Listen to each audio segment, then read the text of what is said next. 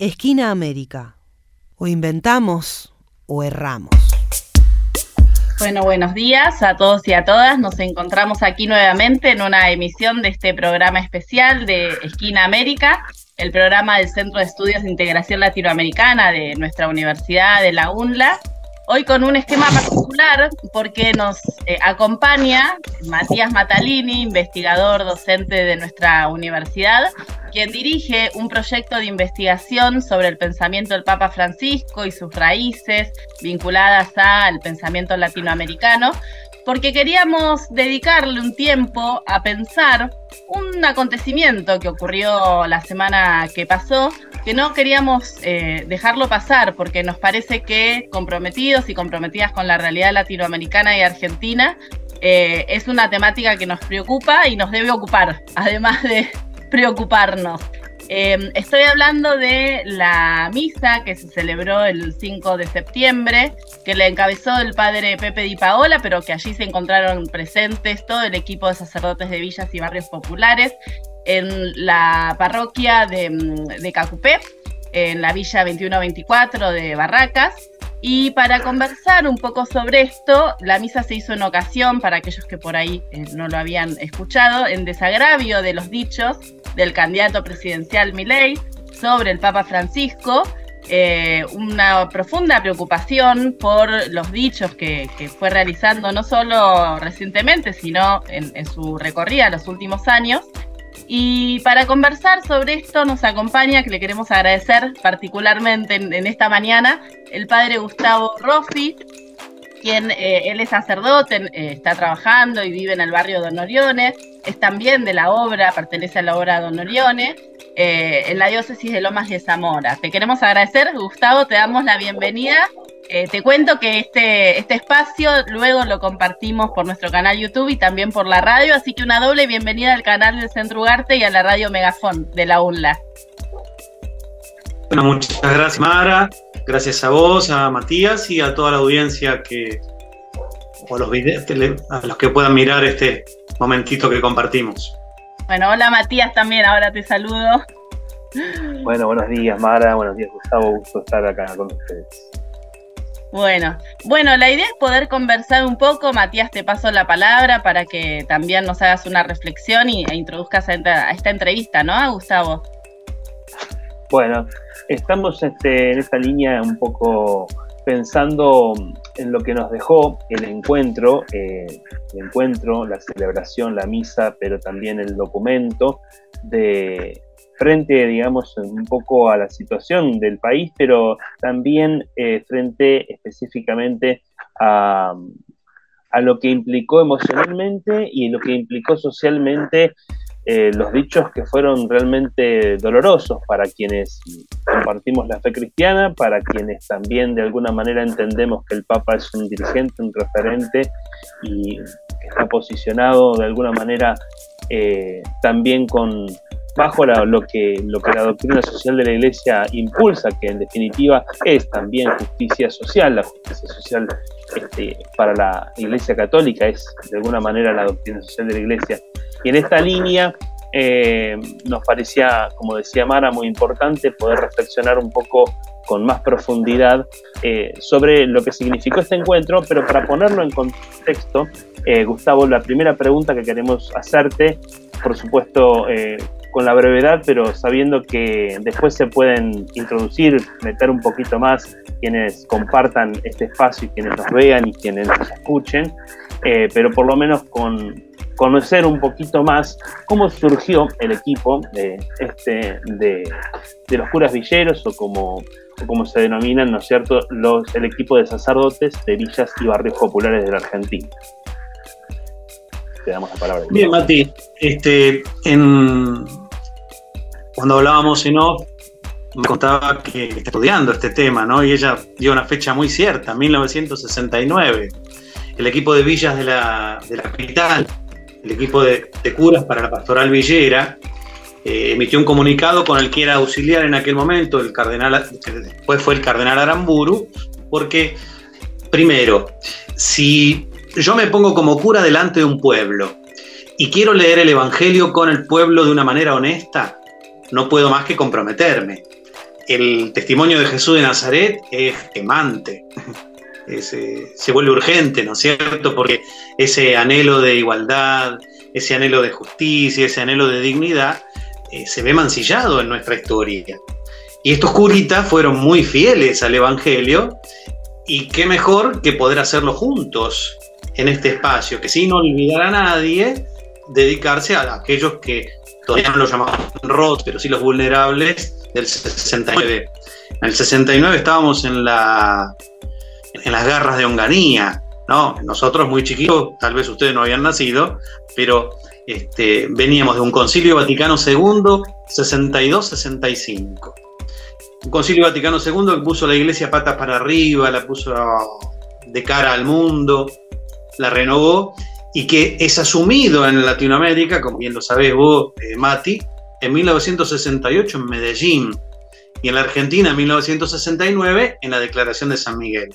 Entonces, en toda esa efervescencia comunitaria por vivir el Evangelio, ya no el cura que celebra la misa en latín y de espaldas al pueblo, sino un cura de cara al pueblo, empieza a gestarse una pastoral profunda, nueva, de, de vivir el Evangelio hondamente, de no dejar pasar todo aquello que es mancillar la dignidad humana. Entonces, bueno, se funda el equipo pastoral Villera con nombres de Eli Botán, este, Domingo Bresci, que todavía, que todavía está muy y sigue este, participando, eh, ¿no? Eh, de la Serra, curas que fueron eh, Bernaza, eh, faros para nosotros. El equipo que nosotros hoy eh, encarnamos quiere ser una continuidad, una humilde continuidad de aquellos héroes, ¿no? Hoy el barrio 31 es el barrio Mujica, hoy el barrio de la Villa de Flores es el ¿no es cierto? Es de una riqueza impresionante la vida que ellos han... Este, así que surgió en aquel momento. Y la, crisis del 2001 desató eh, una nueva urgencia. Otra vez, si quiero vivir el Evangelio, tengo que hacerlo de una manera eh, clara, precisa, jugada, ¿no? ¿Me estoy diciendo mucho? De, no, no, no, no, no, no, está muy interesante, está muy interesante. antes de que te metas justamente con, con el hoy, ¿no es cierto?, concreto, eh, bueno, eh, digamos, después de, todo ese itinerario histórico inicial que, estás contando, eh, de alguna manera fue creciendo el movimiento y, digamos, fue pasando por los vaivenes de la historia un poco y del camino, cuando después en el 97 asume este, el entonces este, arzobispo de Buenos Aires, Bergoglio, le da un impulso también y por supuesto que seguramente la crisis del 2001 también en esta línea le da un impulso al movimiento. Este, estaba viendo que el, documento, el último documento actual, este, justamente en desagravio por los dichos este, frente al candidato Milei y más que nada también eh, reafirmando una posición ¿no? en esta línea que ahora vamos a preguntarte un poco más el contenido del documento, pero está firmado por 52 eh, personas. Digo personas porque hay curas y también hay hermanos, ¿no? Este, es decir, este, hay algunos fray, este, entonces hay hermanos y estaba viendo que están representadas porque, digamos, inició como un movimiento en Buenos Aires, sobre todo en aquella época, aunque también había curas de otras provincias, pero fundamentalmente en Buenos Aires. Pero estaba viendo que, por ejemplo, está ahora representada Formosa, Neuquén, Córdoba, Río Negro, Salta, Entre Ríos, Corrientes, La Rioja, Misiones, Santa Fe, Chaco, Tucumán. O sea, este, no solamente Buenos Aires, evidentemente que eh, ha ido teniendo un camino fuerte. Entonces, preguntarte, sí, eh, que nos desarrolles un poquito más la historia actual, digamos, eh, en qué está hoy este, concretamente este equipo de curas villeros y barrios populares, pero también cuál te parece que es el rol de este movimiento, de este equipo, este, en el marco de la iglesia, para la sociedad argentina y también latinoamericana, ¿no? Porque en esa línea también tiene todo una impronta. Bueno, es amplia la pregunta, si me pierdo en el camino, este, recogí el barrilete, si se va lejos, ¿no? Dale. Eh, eh, me parece, bueno, punto de inflexión importante, se dieron dos coordenadas, se dio 2001, pero también se dio Bergoglio en el arzobispado de Buenos Aires. Entonces fue muy importante para potenciar una pastoral jugada en la ciudad, para potenciar los curitas que estaban en las villas y que este, recibieron un gran espaldarazo con un arzobispo que caminaba que estaba con ellos, que los apoyaba a ellos y que los volvió a constituir como grupo de una manera muy fuerte, ¿no?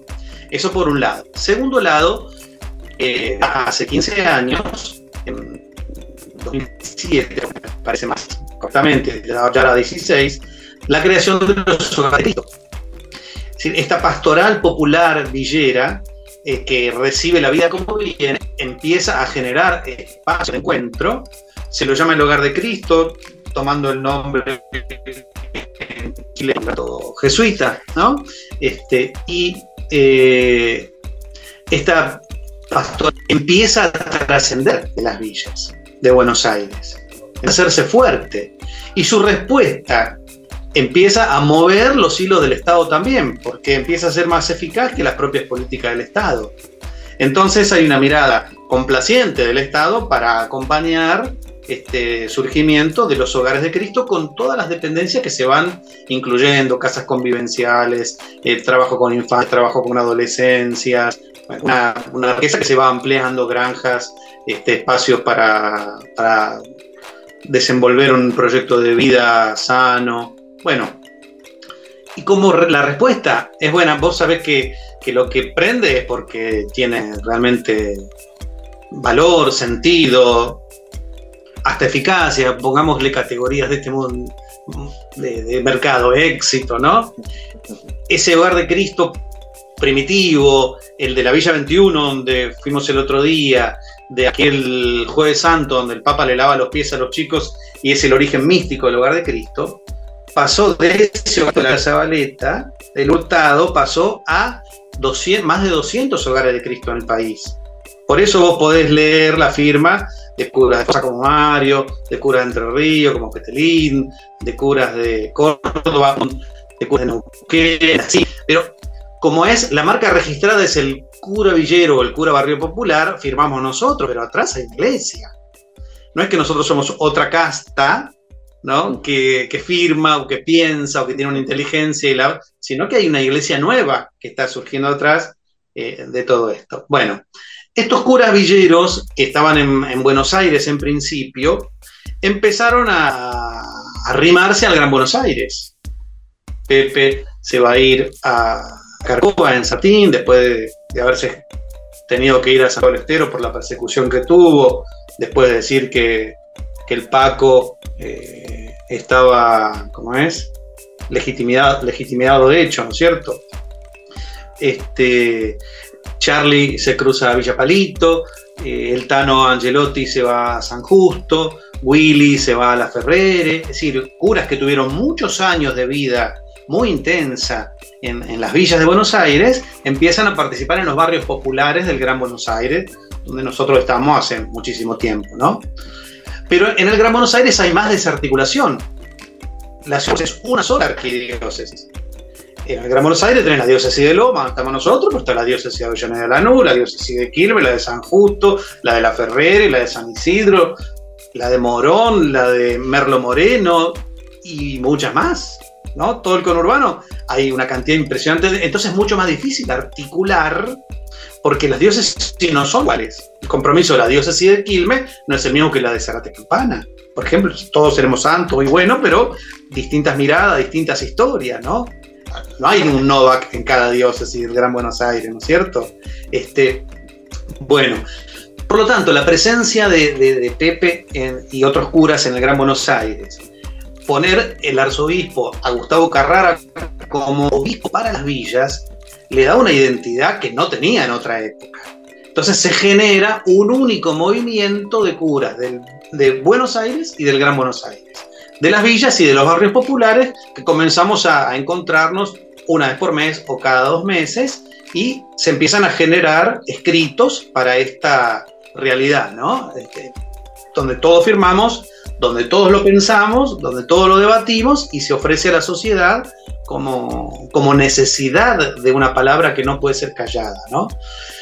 Y la riqueza de los hogares de Cristo hace que el último paso es que nos pensemos como nación, como, como Argentina. Incluso ya hay algunos que han, como Damián Reynoso y otros, que han trascendido fronteras y quieren ir a Paraguay. Es decir, hay algo que, que el hogar de Cristo que no se detiene porque es una riqueza genuina y bueno, va avanzando, ¿no? Bien, así que de, de unos años a esta parte, primero los retiros espirituales. Empezaron a venir de Rosario eh, y de Córdoba. Y ahora se empezó a ampliar en los encuentros, hacemos encuentros de los curas de los hogares de Cristo, que somos todos el equipo de cura de Villa de Buenos Aires y el Gran Buenos Aires, sumados a muchos del el interior del país, que vienen a encontrarse aquí. Los encuentros todavía Dios atiende en Buenos Aires, son en Buenos Aires, ¿no? Pero hay un gran federalismo que se va creciendo y que sobre todo se pudo dar con, con la visita de la Virgen a todo el país, con esta peregrinación que fue fantástica el año pasado, un año completo, donde recorrimos todo el país llevándole más Virgen con la ilusión y la utopía de ni un pibe menos por la droga. Para un poquito porque no sé por dónde andamos. Eh, no, no, no, está, está, está buenísimo. Lo que pasa es que es, este, es muy rico escucharte. Por cada cosa que decís surgen otras reflexiones. Eh, eh, pensaba en esto que, que iba desarrollando el tema de, bueno, ahora nos metemos un poco en el documento, en este documento y en la misa por el desagravio, ¿no? Este, te pregunto en primer lugar este, los motivos eh, y también las sensaciones vividas en esta misa del desagravio. Este, pero además, eh, bueno, hay como ejes en el documento. Recién ibas diciendo que ustedes se juntan, eh, tienen una regularidad, casi que una sistematicidad, podríamos decir, juntarse y eh, pensar y escribir, ¿no? que no es poca cosa, que es algo que también este, viene un poco de origen, ¿no? porque allá los primeros, este, por los 60 y los 70 los curas hacían eso, pero también había grupos ¿no? de reflexión que, que se juntaban y hacían esto. No siempre es algo, una característica tan actual, a veces este, juntarse, pensar y escribir y, después promover, mm, comunicar, y que es muy importante. Pero en esa línea también dijiste, bueno, eh, tenemos una, participación donde todo se debate, donde todo se dialoga, donde traen las demandas de las propias comunidades en las que están. Es casi que un modelo de política pública, podríamos decir, en otros términos, ¿no? Es decir, aunque no sea, o es el modelo de política pública que ofrece este, este equipo en particular que tiene la espiritualidad cristiana y, la, y, la, y la impronta eclesial. Eh, incluso este, en el documento ustedes resaltan una de las frases de Fratelli Tutti, de la encíclica, la última encíclica de Francisco, que eh, es la fraternidad y la amistad social como eh, el eje vertebrador un poco de la vida y de la política también. Y la fraternidad en este caso también ustedes la llevan a cabo no solamente, me parece a mí, este, corregime si no es así tan así, eh, no solamente la llevan a cabo como, como un ideal ético, como un ideal ético político cristiano, sino también como un método. O sea, es decir, es un camino, ¿no? Evidentemente, el que ustedes están haciendo. Entonces, en ese camino, si te parece que esta es la expresión más adecuada, en ese camino, eh, bueno, este, toman decisiones y una decisión fue celebrar la misa en desagravio por, este, por lo que se había dicho de Francisco, por las tristes expresiones que se habían dicho de Francisco, expresiones no solamente sobre Francisco, sino también sobre lo que pensamos, sentimos y creemos muchos, eh, este, decir como el como Pepe dijo en la misa, ¿no? Como Padre Pepe dijo en la misa, repetir esa frase espantosa de la mierda de la justicia social como una cuestión espantosa, ¿no? Es decir, realmente hasta da bronca decirlo de esa manera, repetirlo. Eh, entonces, bueno, nos metemos en ese tema. ¿Cómo, ¿Cuáles fueron los motivos que llevaron concretamente a eso? ¿Por qué tomaron la decisión? ¿Y cuáles son los ejes del documento que se compartió en el marco de esa misa? Bueno, eh, ¿no? hablas de método, de realidad, eh, el modo de ser iglesia que entendemos, ¿no? Entonces, eh, como todos los curas y todos detrás estamos de alguna manera muy eh, inmersos en la realidad y muy de cara a la realidad, la realidad te pide respuestas, ¿no? Entonces, hacer un gesto misa acompañado de una escritura no es un, una rutina o, un deber que nos impusimos, este año tenemos que sacar tres documentos. No, esta realidad diciendo, che, hagamos algo, no puede ser, ¿no? Primero, por el amor que le tenemos todo a Francisco, por el amor que los pobres le tienen a Francisco. Por el amor que los rotos le tienen a Francisco. Eh, la felicidad de los pibes y las pibas del hogar de Cristo donde estoy yo y en general del otro día, era, le estoy devolviendo algo a Francisco, lo estoy eh, defendiendo en la calle.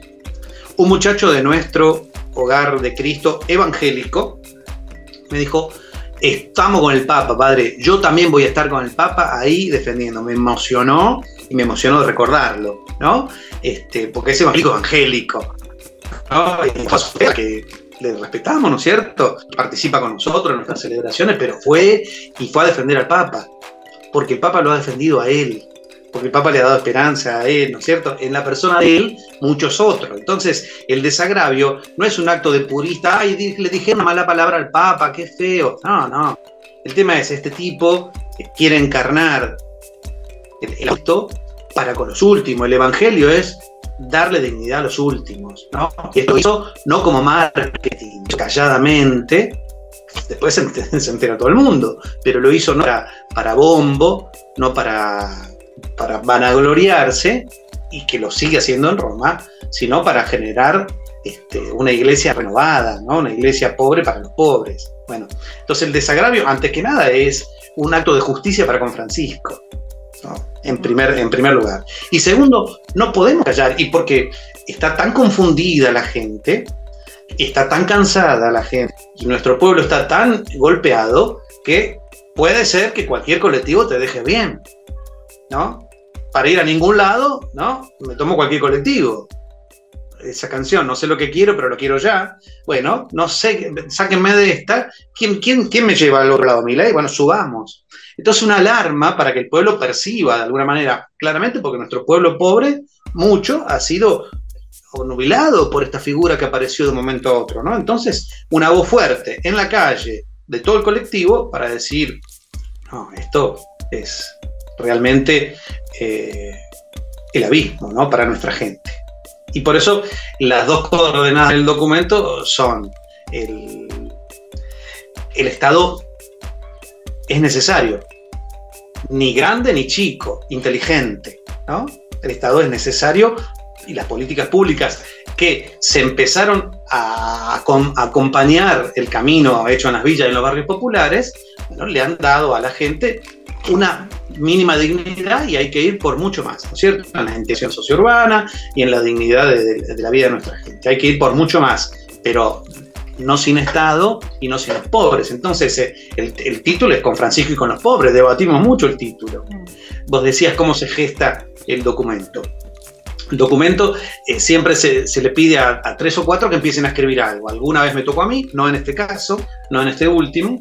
Y después, estos tres o cuatro que, generan un, un mártir, eh, lo ponen al colectivo donde le vamos agregando, quitando, purificando en un clima de mucha armonía, eh, el disenso, de la, discusión, ¿cierto? Pero, pero de gran armonía y algunos tienen más capacidad que otros para este, para este. algunos tienen facilidad para comunicar, como Pepe, otros tienen más, más profundidad para pensar, como Charlie, otros por decir un par de, de muchachos, ¿no? Pero eh, otros tienen más intuición, como el Toto. Cada uno tiene su riqueza en el grupo, pero no, cada uno de nosotros no de sí mismo, sino de toda la historia que va acompañando. Yo no, no me puedo salir del documento sin acordarme de este muchacho evangélico que te dije, porque es la historia que yo llevo a los encuentros de, curas este, que, tenemos. Bueno, no sé si contesté eh, algo, Mati. Sí, Gustavo, aquí retomo. Muy, muy interesante escucharte. Sabemos que tenés poco tiempo, pero me gustaría sumar dos o tres preguntas. Elegí alguna y, y sintetizá lo, que te parezca. Pero eh, una de las cosas que, tenía ganas de, consultarte y de comentar, ya las dijiste, que eh, me parece que es un eje fundamental del documento que está vinculado al rol del Estado. ¿No?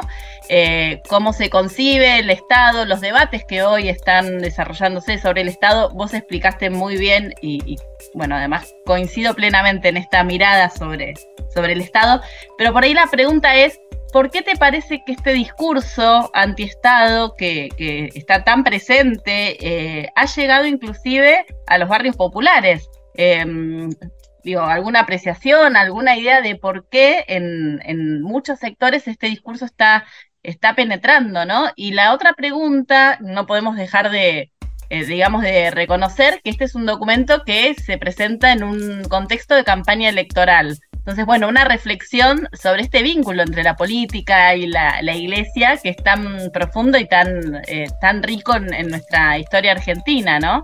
Esas dos consultas. Sí, este.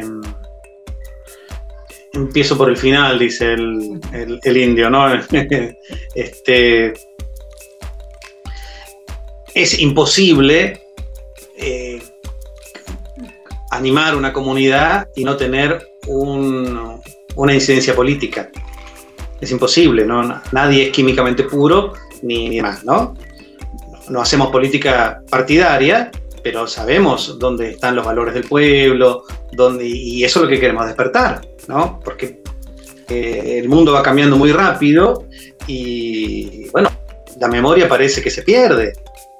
Tenemos gente que, quiere olvidar una memoria colectiva muy rica a través de un nunca más y parece que lo quieren olvidar, ¿no es cierto? Ahora, y, entonces hay que hacer sonar las alarmas continuamente. Eh, entonces, eso me parece que es una, verdad así, caminar con el pueblo para, ayudarle a, a, recuperar su memoria histórica. Pero también entiendo que hay un gran número de votantes nuevos. Hay más de un millón de jóvenes nuevos que no tienen historia, ¿no? Entonces, hay que, volver a la ABC, hay que volver a empezar, hay que volver a decir, ¿no? Este, no hay que cansarse, volver a decir, y tal vez este, muchos eh, dirigentes toquen canciones viejas, ¿no? Y se necesite alguna canción un poco más nueva para, para ellos, ¿no? Eh, y también eh, el arte y la situación de no hay salida también está. Vive la gente, lo percibe, está cansada, ¿no? Entonces tiene que haber eh, una frescura, una novedad, una cercanía, un caminar juntos. Eso me parece que es, que es muy importante. Y en el fragor se me escapó la primera parte de la pregunta tiene que ver con esto. No, eh, un poco ya lo comentabas de por qué eh, han aparecido estos discursos antiestado que, bueno, tienen, que encuentran repercusión, pero es esto que vos decías, ¿no? Un poquito la, situación, eh, bueno, de desánimo que, creo que es generalizada, no solo en los barrios populares, en, el conjunto de la sociedad y tal vez es lo más importante para trabajar, ¿no? En este tiempo y para poder, bueno, volver a reencontrarnos. Eh, la universidad, como, bueno, obviamente una universidad eh, laica, pero tenemos valores y los tenemos en nuestro estatuto, como siempre dice nuestra rectora Ana Jaramillo, y la búsqueda de la justicia social es uno de ellos. Eh, ideas tenemos, pero en las creencias vivimos y estamos, ¿no? parafraseando Ortega y Gasset, pero también siempre nuestra rectora lo, lo recuerda. Así que bueno, Gustavo, te queremos agradecer. Sabemos que te tenés que ir, pero te queremos agradecer eh, realmente este tiempo, eh, esta conversación y sumarnos al desagravio de las palabras de Milei al Papa Francisco, porque entendemos que además de su rol dentro de la Iglesia Católica, tiene un rol para todo el pueblo argentino y para todo el pueblo latinoamericano, y que en momentos de tanta crisis mundial y, tanta incertidumbre en términos humanitarios, eh, bueno, la palabra de él es una de las pocas palabras en términos de liderazgos mundiales que nos llama la atención de lo que está ocurriendo, pero que también presenta propuestas eh, y, caminos para seguir. Más allá, insisto, de, lo religioso y, la cuestión pastoral, también en términos de proyectos de humanidad y proyectos de país y proyectos de nación, que como siempre decimos siguiendo Ugarte, nuestra nación como América Latina. Así que bueno, agradecerte muchísimo. Este espacio está abierto para vos, para todos eh, el resto de los compañeros del equipo. Cuando quieran, aquí los esperamos. Matías, si querés. Bueno, igual con Matías nos quedamos conversando. Después te pasamos lo que dijimos. a ver si estás de acuerdo con lo que vamos a analizar de lo que vos dijiste. bueno, muchas gracias. Muchas gracias Mara, muchas gracias Matías. Eh, bueno, quedo a disposición para otro encuentro. Que terminen linda el, programa y nos vemos pronto. Les doy un, abrazo, a ustedes y a Gracias, Un abrazo. Cuídate. Un abrazo. nos, acompañaba recién Gustavo Roffi, un placer. haber compartido con él este rato. Y bueno, Matías, ¿alguna reflexión de todo lo que escuchamos? La verdad, muy rico y muy interesante en un momento tan difícil de la patria y realmente yo quiero valorar la valentía de, de, toda este, esta comunidad eh, que, bueno, se ha parado a decir cosas que en este momento a muchos y a muchas les puede resultar... Em, em, sí, les puede, pueden no coincidir, ¿no? Digo, y no tenerle miedo a esta disidencia o a, este, eh, a la situación de conflicto. Me parece que es muy, muy interesante. Sí, sí, sí. Bueno, sí, muchas cosas. Una de las cosas, este, ahí eh, en una de las preguntas que, le hicimos, por ahí me extendí un poco en, la reflexión porque no quería que se pierda el concepto, ¿no? Eh, me parecía muy importante esta forma de construir, este modo de construir, yo le puse la palabra método, él hablaba de modo de ser iglesia, ¿no? Eh, porque a veces estamos acostumbrados a que no, no se debaten las cosas por miedo, no, te metas, no, mejor no digas, no, no se habla de política, no, ya no se puede hablar de política en la familia. No, tenemos un problema si verdaderamente no se puede hablar, si no podemos discutir, si no podemos debatir. Eh, tenemos un problema en este sentido. Y este creo que es un, un elemento central, ¿no? Eh, tanto se habla de esta palabra que yo casi que ni quiero nombrar, me parece que nos hace mucho daño, que es la palabra grieta. Eh, yo creo que hay como una ideología detrás de la grieta que nos ha llevado de alguna manera a ni siquiera poder hablar, ni siquiera poder discutir.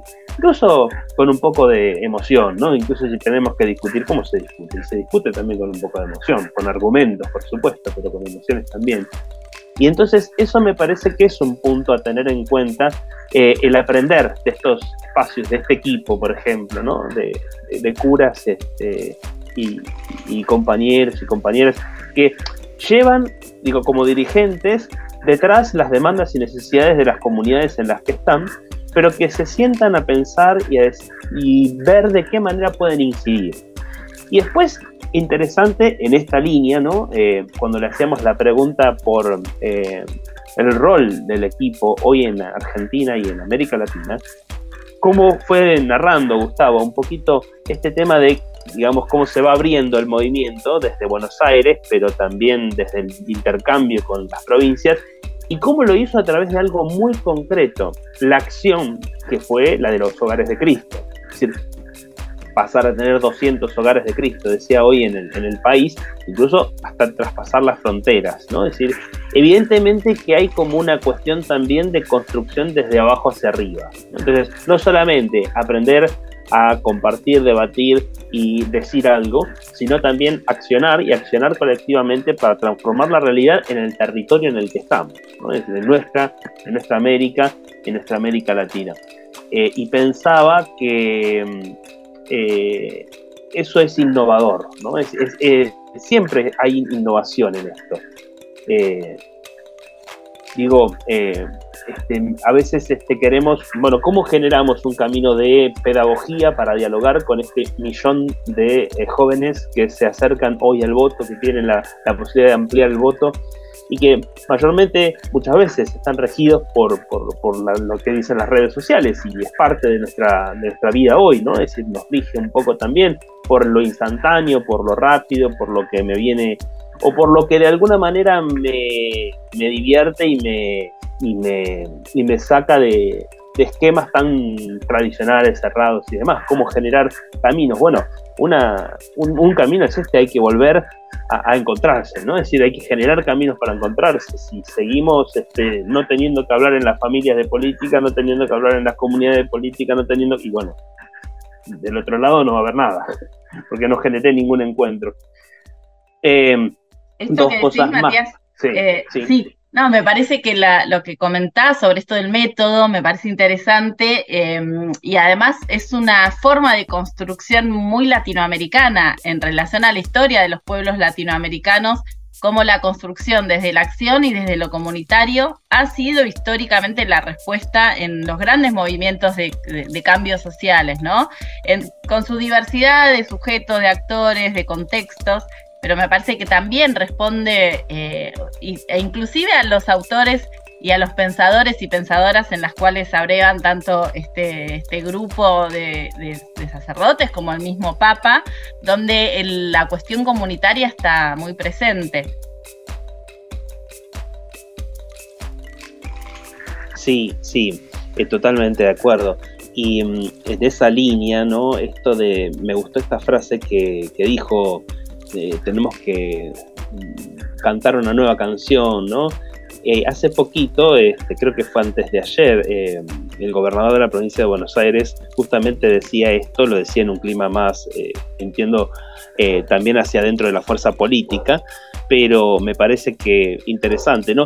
No tenemos que cantar siempre lo mismo, porque si sabemos, si cantamos una que sepamos todo todo el tiempo, siempre va a quedar afuera alguien, porque lo nuevo queda afuera, si no digamos, ¿no? Entonces hay que animarse a componer, hay que animarse a componer nuevas canciones pensaba también cuánto tiene que ver esto con nuestra vida como universidad, ¿no? Me imagino este, esos comienzos de, la UNLA, en donde, bueno, este concepto que, Ana enarboló y que de alguna manera también hoy nos llega, ¿no? De nuestra rectora, de que la, universidad como urbana comprometida, eh, bueno, en ese momento, en, ese, en esos... Eh, en esos años 90, en donde también las cosas iban por otro lado, eh, bueno, plantear un, modelo de universidad diferente, donde también eh, no se rija por las disciplinas, sino por los problemas de la comunidad.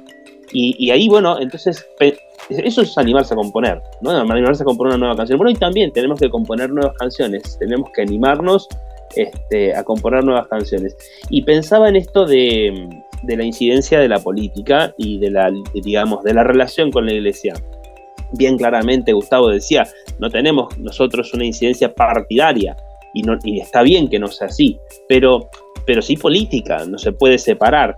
Y no es casualidad, me parece a mí, que tratando de resaltar la memoria colectiva, la memoria este, de, la, de la comunidad, al día siguiente de lo que fue la misa del desagravio y el documento del equipo de curas villeros y barrios populares, eh, el Papa Francisco haya recibido al nieto 133, ¿no? Este, y también a la hermana de una de las monjas desaparecidas durante la última dictadura militar.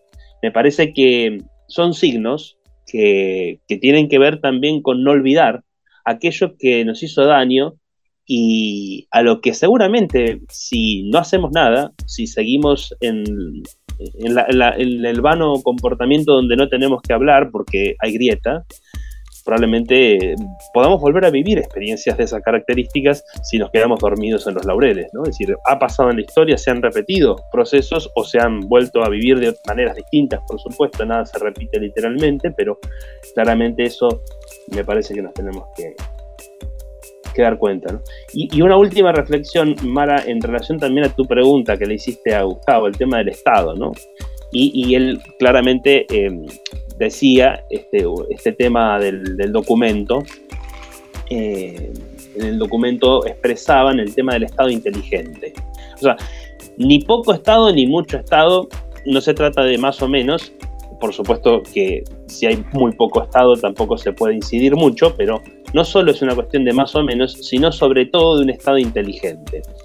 Y ahí yo me pongo a pensar, porque la concepción de Estado inteligente a veces eh, en la política pública está más vinculada a la cuestión de que, bueno, tengamos todos los datos, tengamos toda la información, ¿no? No nos falte nada como para poder intervenir, sobre todo ahora en la, en la era de la Big Data, de la inteligencia artificial, sería algunos dicen, hablan del gobierno electrónico, digamos, ¿no? Es decir, tener toda la información para que detrás de un escritorio los decisores puedan tener lo suficiente como para tomar decisiones concretas.